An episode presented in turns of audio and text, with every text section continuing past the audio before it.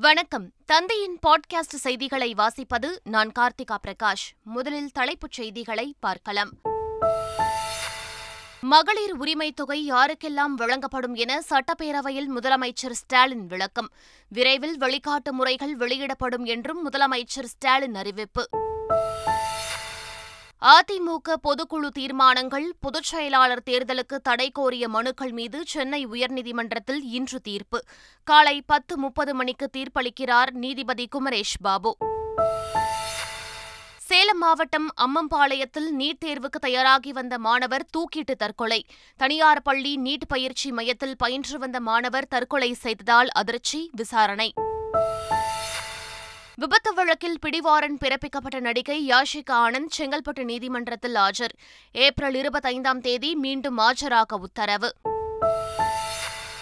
அதானி விவகாரத்தில் விசாரணை நடத்த பயம் ஏன்? பிரதமர் மோடிக்கு ராகுல் காந்தி கேள்வி.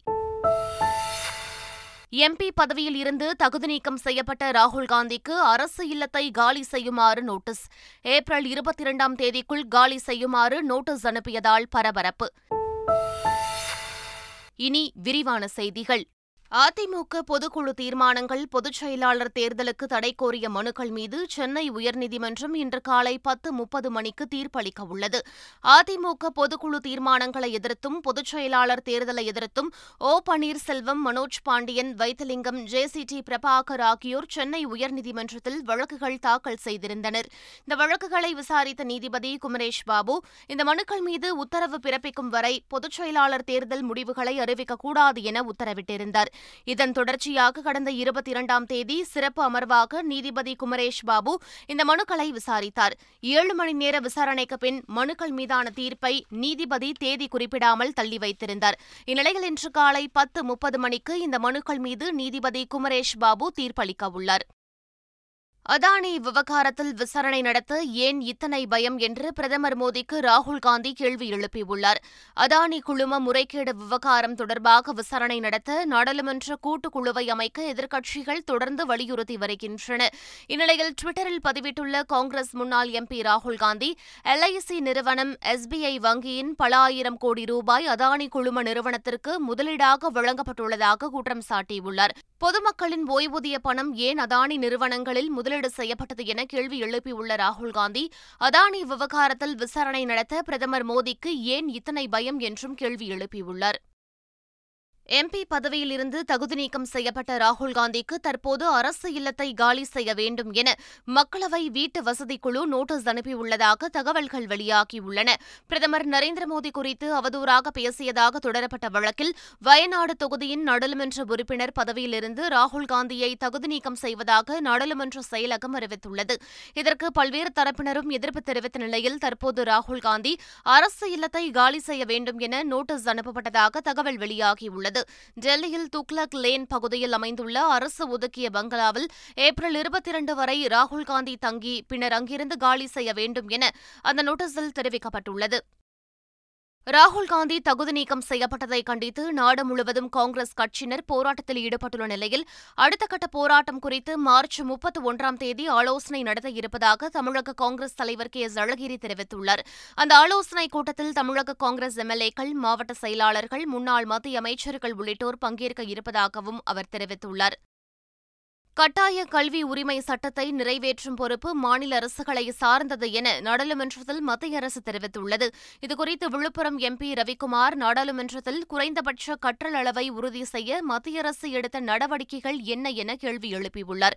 இதற்கு எழுத்துப்பூர்வமாக பதிலளித்துள்ள மத்திய கல்வி அமைச்சர் தர்மேந்திர பிரதான் கல்வி என்பது அரசியலமைப்பின் ஒத்திசைவு பட்டியலில் உள்ளது என தெரிவித்துள்ளார். பெரும்பாலான பள்ளிகள் சம்பந்தப்பட்ட மாநிலங்கள் மற்றும் யூனியன் பிரதேசங்களின் அதிகார வரம்பிற்கு உட்பட்ட உட்பட்டவை என்றும் அவர் தெரிவித்துள்ளார். குழந்தைகளுக்கான இலவச மற்றும் கட்டாய கல்வி உரிமை சட்டம் இரண்டாயிரத்து ஒன்பதன் கீழ் மாநில மற்றும் யூனியன் பிரதேச அரசுகளே பொருத்தமான அரசாங்கங்கள் என்றும் குறிப்பிட்டுள்ளார். மேலும் ஆர்டிஇயின் அட்டவணையில் குறிப்பிடப்பட்டுள்ள விதிமுறைகளின்படி பள்ளிகளில் பள்ளி கட்டமைப்புகளை வழங்குவதற்கான பொறுப்பும் அதிகாரமும் மாநில அரசுகளுக்கே உள்ளது என மத்திய கல்வி அமைச்சர் தர்மேந்திர பிரதான் எழுத்துப்பூர்வ பதிலில் தெரிவித்துள்ளார். வேளாண் துறைக்கென்று தனியாக பட்ஜெட் அறிமுகப்படுத்தும் பரிந்துரை எதுவும் இல்லை என்று நாடாளுமன்றத்தில் மத்திய நிதித்துறை இணையமைச்சர் பங்கஜ் சௌத்ரி தெரிவித்தார். இது தொடர்பாக மக்களவை உறுப்பினர் ஆண்டோ ஆண்டனி எழுப்பிய கேள்விக்கு பதிலளித்த அவர் வேளாண் துறைக்கென தனி பட்ஜெட் இல்லை என்றாலும் விவசாயம் மற்றும் விவசாயிகளின் நலனுக்கான பல்வேறு திட்டங்களை மத்திய அரசு செயல்படுத்தி வருவதாக தெரிவித்தார். மகளிர் உரிமை தொகை திட்டத்தால் ஒரு கோடி குடும்ப தலைவிகள் பயன்பெற உள்ளதாக முதலமைச்சர் மு க ஸ்டாலின் தெரிவித்துள்ளார். சட்டப்பேரவையில் பேசிய அவர் குடும்ப தலைவிகளுக்கு நேரடியாக வங்கிக் கணக்கில் பணம் செலுத்தப்படும் என தெரிவித்தார். நடைபாதையில் வணிகம் செய்யும் மகளிர் மீனவ மகளிர் மற்றும் கட்டுமான தொழிலில் சொற்ப ஊதியம் மகளிர் உள்ளிட்டோருக்கு உரிமை தொகை வழங்கப்படும் என்றார். இத்திட்டத்திற்கான வழிகாட்டு நெறிமுறைகள் விரைவில் வெளியிடப்படும் என்றும் ஒரு கோடி குடும்ப தலைவிகளுக்கு மாதந்தோறும் ஆயிரம் ரூபாய் உரிமை தொகை வழங்கப்படும் என்றும் அவர் தெரிவித்தார். நடைபாதையில் வணிகம் செய்திடும் மகளிர் அதிகாலையில் கடற்கரை நோக்கி விரைந்திடும் மீனவ மகளிர் கட்டுமான தொழில் பணிபுரியும் மகளிர் சிறிய கடைகள் வணிகம் மற்றும் சிறுதொழில் நிறுவனங்களில் சொற்ப ஊதியத்தில் பணிபுரியக்கூடிய மகளிர் ஒரே நாளில் ஒன்றுக்கு மேற்பட்ட இல்லங்களில் பணிபுரியக்கூடிய பெண்கள் என பல்வேறு வகைகளில் தங்கள் விலைமதிப்பில்லா உழைப்பை தொடர்ந்து வழங்கி வரும் பெண்கள் இந்த திட்டத்தால் பயன்பெறுவார்கள். என்எல்சி நிறுவனத்திற்கு விளைநிலங்களை தமிழக அரசு தாரை வார்த்தால் மிகப்பெரிய அளவில் போராட்டம் வெடிக்கும் என பாமக தலைவர் அன்புமணி ராமதாஸ் எச்சரித்துள்ளார். திருப்பத்தூரில் செய்தியாளர்களிடம் பேசிய அவர் என்எல்சிக்கு விளைநிலங்களை தமிழக அரசு தாரை வார்த்து வருவதாக தெரிவித்தார். நிலம் வழங்கும் உரிமையாளர்களுக்கு அரசு வேலை என கூறிவிட்டு கூலி வேலையே வழங்குவார்கள் என்றும் அவர் சாடினார். அந்த எனக்கு வருஷத்துக்கு பத்து லட்சம் ரூபாய் கிடைக்குது எனக்கு. அதை அவங்க கிட்ட கொடுத்துட்டு அடுத்து நான் அவங்க கிட்ட கூலியா வேலை செய்யணுமா? இந்த நிலையெல்லாம் ஏற்றுக்க முடியாது. அதனால் அமைச்சரின் அவர்களும் மாவட்ட ஆட்சியரும் மக்களை சார்ந்த நோக்கம் இருக்கணும் அவங்களுக்கு. என்எல்சி அவன் ஒரு ஒரு கார்ப்பரேட் அவன். அவனுக்கு உடந்தையாக இருந்துக்கிட்டுலாம் இதெல்லாம் பண்ண பண்ணக்கூடாது. நாங்கள் இன்னும் அடுத்தடுத்த போராட்டங்கள் கடுமையாக இருக்கும். தமிழ்நாடு அரசு பணி தேர்வாணையம் நடத்திய குரூப் போர் தேர்வில் முறைகேடுகள் இருந்தால் மறுதேர்வு நடத்தப்பட வேண்டும் என தமிழக பாஜக தலைவர் அண்ணாமலை தெரிவித்துள்ளார். இதுகுறித்து அவர் தமது டுவிட்டர் பதிவில் நில அளவையர் தேர்வில் காரைக்குடி மையத்திலிருந்து எழுநூறு பேர் வெற்றி பெற்ற நிகழ்வின் பின்னணியில் விசாரணை நடத்த உள்ளதாக ஆணையம் தெரிவித்த நிலையில் குரூப் போர் தேர்வு முடிவுகளிலும் முறைகேடுகள் என்பது தமிழக இளைஞர்களை அவமதிப்பது போன்றது என அண்ணாமலை தெரிவித்துள்ளார். இதுகுறித்து தமிழக அரசு தீவிர விசாரணை நடத்தி அரசு பணிக்காக காத்திருக்கும் பல்லாயிரம் இளைஞர்கள் இளைஞர்களுக்கான வாய்ப்பினை உறுதி செய்ய வேண்டும் என வலியுறுத்தியுள்ளார். சேலம் மாவட்டம் ஆதூரில் நீட் தேர்வுக்கு படித்து வந்த மாணவர் தூக்கிட்டு தற்கொலை செய்து கொண்ட சம்பவம் அதிர்ச்சியை ஏற்படுத்தியுள்ளது. ஆத்தூர் அம்மம்பாளையத்தில் உள்ள தனியார் மேல்நிலைப் பள்ளியில் செயல்பட்டு வரும் நீட் தேர்வுக்கான பயிற்சி மையத்தில் சந்துரு என்ற மாணவர் படித்து வந்துள்ளார். கள்ளக்குறிச்சி மாவட்டத்தைச் சேர்ந்த சந்துரு விடுதியில் தூக்கிட்டு தற்கொலை செய்து கொண்டார். விடுதி வார்டன் அளித்த தகவலின் பேரில் போலீசார் சம்பவ இடத்திற்கு விரைந்து உடலை கைப்பற்றி விசாரணை மேற்கொண்டனர். அங்கு நூற்றுக்கும் மேற்பட்ட போலீசார் குவிக்கப்பட்டனர். நீட் மாணவர் தற்கொலை செய்து கொண்ட சம்பவம் குறித்து ஆத்தூர் கோட்டாட்சியர் சரண்யா நேரில் விசாரணை மேற்கொண்டார். நீட் தேர்வு பயிற்சி மையத்தில் தற்கொலை செய்து கொண்ட மாணவன் சந்துருவின் மரணத்தில் மர்மம் இருப்பதாக அவரின் பெற்றோர் குற்றச்சாட்டை முன்வைத்துள்ளனர். இதன் பேரில் சம்பந்தப்பட்ட பயிற்சி மையத்திற்கு மாவட்ட ஆட்சித்தலைவர் நேரில் வந்து விசாரணை மேற்கொண்டார். பின்னர் செய்தியாளர்களிடம் பேசிய அவர் உடற்கூறாய்வு அறிக்கை வந்த பின்னரே அடுத்த கட்ட நடவடிக்கை எடுக்கப்படும் என்று தெரிவித்துள்ளார். ஆலங்குடி பேரூராண்டார் கோவில் குடமுழுக்கையொட்டி ரத வீதி உலா நிகழ்ச்சி சிறப்பாக நடைபெற்றது. புதுக்கோட்டை மாவட்டம் ஆலங்குடி பேரூராண்டார் கோவில் குடமுழுக்கு விழா அமைச்சர் மெய்யநாதன் தலைமையில் விமர்சையாக நடைபெற்றது. இதனைத் தொடர்ந்து ஈசனும் அம்பாளும் தேரில் எழுந்தருளி வீதி உலா வந்து பக்தர்களுக்கு அருள் பாலித்தனர். அப்போது திரளான பக்தர்கள் சுவாமி தரிசனம் செய்தனர். இதனிடையே கோவிலில் பரதநாட்டிய நிகழ்ச்சி அரங்கேறியதும் குறிப்பிடத்தக்கது. மன்னார்குடி ராஜகோபால சுவாமி கோவில் பங்குனி திருவிழா தேரோட்டம் விமர்சையாக நடைபெற்றது. திருவாரூர் மாவட்டம் மன்னார்குடியில் உள்ள ராஜகோபால சுவாமி கோவிலில் பங்குனி திருவிழா சிறப்பாக நடைபெற்று வருகிறது. இந்நிலையில் திருவிழாவின் முக்கிய நிகழ்வான தேரோட்ட நிகழ்ச்சி வெகு விமர்சையாக நடைபெற்றது. இதில் திரளான பக்தர்கள் பங்கேற்று தேரை வடம் பிடித்து இழுத்ததோடு பக்தி பரவசத்தோடு சுவாமி தரிசனம் செய்தனர். மாமல்லபுரம் அருகே விபத்து ஏற்படுத்திய வழக்கில் நடிகை யாஷிகா ஆனந்திற்கு பிடிவாரண்ட் பிறப்பிக்கப்பட்ட நிலையில் செங்கல்பட்டு நீதிமன்றத்தில் ஆஜரானார். கடந்த இரண்டாயிரத்து இருபத்தி ஒன்றாம் ஆண்டு ஜூலை இருபத்தி ஒன்றாம் தேதி நடிகை யாஷிகா ஆனந்த் தனது தோழியுடன் காரில் புதுச்சேரியிலிருந்து சென்னை நோக்கி வந்து கொண்டிருந்தார். அப்போது மாமல்லபுரம் அருகே சாலை ஓர தடுப்பில் கார் மோதி விபத்திற்குள்ளானது. இந்த சம்பவத்தில் நடிகை யாஷிகா ஆனந்தின் தோழி உயிரிழந்த நிலையில் படுகாயமடைந்தவர் மருத்துவமனையில் அனுமதிக்கப்பட்டு சிகிச்சைக்கு பின் குணமடைந்தார்.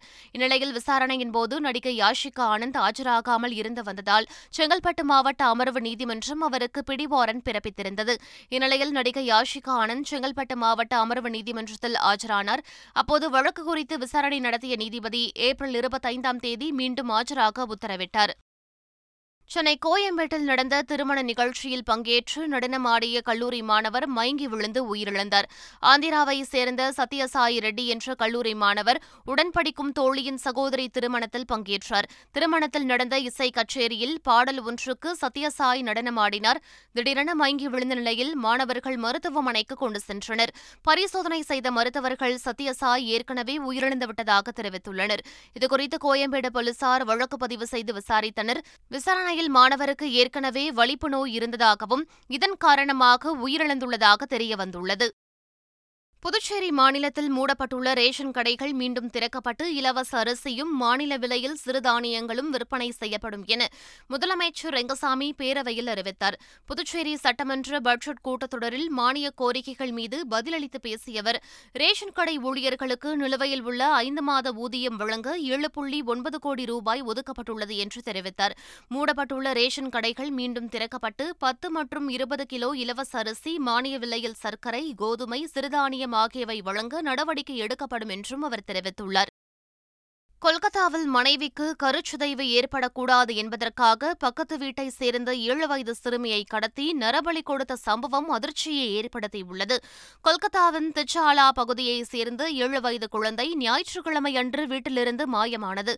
இது தொடர்பாக சிறுமியின் பெற்றோர் காவல் நிலையத்தில் புகார் அளித்த நிலையில் போலீசார் தீவிரமாக தேடி வந்தனர். இந்நிலையில் சிறுமியின் வீட்டிற்கு அருகே உள்ள வீட்டில் போலீசார் சந்தேகத்தின் பேரில் சோதனை மேற்கொண்டனர். அப்போது காயமடைந்த நிலையில் சிறுமி இறந்து கிடந்தது கண்ட போலீசார் அதிர்ச்சியடைந்தனர். பின்னர் சிறுமியின் உடலை மீட்டு பிரேத பரிசோதனைக்கு அனுப்பி வைத்த போலீசார் இது தொடர்பாக வீட்டின் உரிமையாளரான அலோக் குமார் என்பவரை கைது செய்து விசாரணை மேற்கொண்டனர்.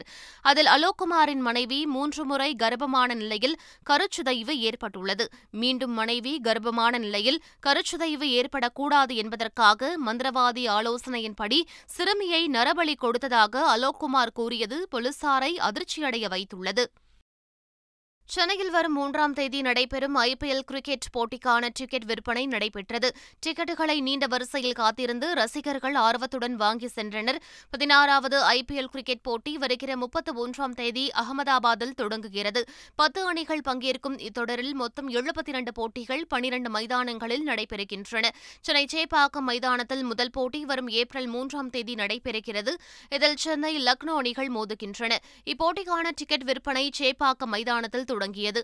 ஆயிரத்து ஐநூறு ரூபாய் முதல் மூன்றாயிரம் ரூபாய் வரை நேரடியாகவும் ஆன்லைனிலும் டிக்கெட் விற்பனை செய்யப்பட்டன. ரசிகர்கள் நீண்ட வரிசையில் காத்திருந்து டிக்கெட்டை ஆர்வத்துடன் வாங்கி சென்றனர்.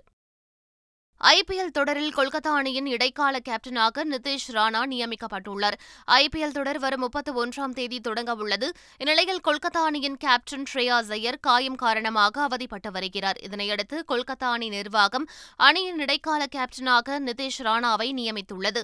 ஸ்ரேயா ஜெயர் குணமடைந்து ஏதாவது ஒரு கட்டத்தில் இந்த ஆண்டு ஐபிஎல் தொடரில் விளையாடுவார் எனவும் அணி நிர்வாகம் நம்பிக்கை தெரிவித்துள்ளது. ஐபிஎல் தொடரை முன்னிட்டு சேப்பாக்கம் மைதானத்தில் சென்னை அணி பயிற்சி மேற்கொண்டதை ஏராளமான ரசிகர்கள் கண்டு களித்தனர். வருகிற முப்பத்தி ஒன்றாம் தேதி ஐபிஎல் டி டுவெண்டி கிரிக்கெட் தொடர் தொடங்கவுள்ள நிலையில் சென்னை அணி தீவிர பயிற்சியில் ஈடுபட்டுள்ளது. சென்னை அணியின் பயிற்சியை காண ரசிகர்களுக்கு நேற்று மாலை அனுமதி அளிக்கப்பட்டது. எம். ஏ. சிதம்பரம் மைதானத்தின் சி. டிஇ ஆகிய ஸ்டாண்டுகளில் மீண்டும் அனுமதி அளிக்கப்பட்ட நிலையில் நூற்றுக்கணக்கான ரசிகர்கள் வருகை தந்து சென்னை வீரர்கள் பயிற்சி மேற்கொள்வதை நேரில் பார்த்தனர். சென்னை அணியின் கேப்டன் தோனி களம் இறங்கிய போது மைதானமே அதிரும் அளவிற்கு தோனி தோனி என ரசிகர்கள் உற்சாக கோஷம் எழுப்பினர். பொன்னியின் செல்வன் இரண்டாம் பாகம் திரைப்படம் உலகம் முழுவதும் ஏப்ரல் இருபத்தெட்டாம் தேதி வெளியாக உள்ள நிலையில் திரைப்படத்தின் ட்ரெய்லர் இம்மாதம் இருபத்தி ஒன்பதாம் தேதி வெளியாக உள்ளது. மாலை ஆறு மணிக்கு சென்னை நேரு உள் விளையாட்டரங்கில் ட்ரெய்லர் வெளியீட்டு விழா நடைபெறுகிறது. இந்த விழாவிற்கு நடிகர் கமல்ஹாசன் சிறப்பு அழைப்பாளராக வருகை தரவுள்ளார் என படக்குழு அதிகாரப்பூர்வமாக அறிவித்துள்ளது. இந்த திரைப்படத்தின் தமிழக திரையரங்க வெளியீட்டு உரிமையை ரெட் ஜெயன்ஸ் மூவிஸ் வெளியிடுகிறது என்று அந்த நிறுவனம் தமது டுவிட்டர் பக்கத்தில் அறிவித்துள்ளது. மீண்டும் தலைப்புச் செய்திகள். மகளிர் உரிமைத் தொகை யாருக்கெல்லாம் வழங்கப்படும் என சட்டப்பேரவையில் முதலமைச்சர் ஸ்டாலின் விளக்கம். விரைவில் வழிகாட்டு முறைகள் வெளியிடப்படும் என்றும் முதலமைச்சர் ஸ்டாலின் அறிவிப்பு. அதிமுக பொதுக்குழு தீர்மானங்கள் பொதுச் செயலாளர் தேர்தலுக்கு தடை கோரிய மனுக்கள் மீது சென்னை உயர்நீதிமன்றத்தில் இன்று தீர்ப்பு. காலை பத்து முப்பது மணிக்கு தீர்ப்பளிக்கிறார் நீதிபதி குமரேஷ் பாபு. சேலம் மாவட்டம் அம்மம்பாளையத்தில் நீட் தேர்வுக்கு தயாராகி வந்த மாணவர் தூக்கிட்டு தற்கொலை. தனியார் பள்ளி நீட் பயிற்சி மையத்தில் பயின்று வந்த மாணவர் தற்கொலை செய்ததால் அதிர்ச்சி விசாரணை. விபத்து வழக்கில் பிடிவாரன் பிறப்பிக்கப்பட்ட நடிகை யாஷிகா ஆனந்த் செங்கல்பட்டு நீதிமன்றத்தில் ஆஜர். ஏப்ரல் இருபத்தைந்தாம் தேதி மீண்டும் ஆஜராக உத்தரவு. அதானி விவகாரத்தில் விசாரணை நடத்த பயம் ஏன்? பிரதமர் மோடிக்கு ராகுல் காந்தி கேள்வி. எம்பி பதவியில் இருந்து தகுதி நீக்கம் செய்யப்பட்ட ராகுல் காந்திக்கு அரசு இல்லத்தை காலி செய்யுமாறு நோட்டீஸ். ஏப்ரல் இருபத்தி இரண்டாம் தேதிக்குள் காலி செய்யுமாறு நோட்டீஸ் அனுப்பியதால் பரபரப்பு. இத்துடன் பாட்காஸ்ட் செய்திகள் நிறைவு பெற்றன. வணக்கம்.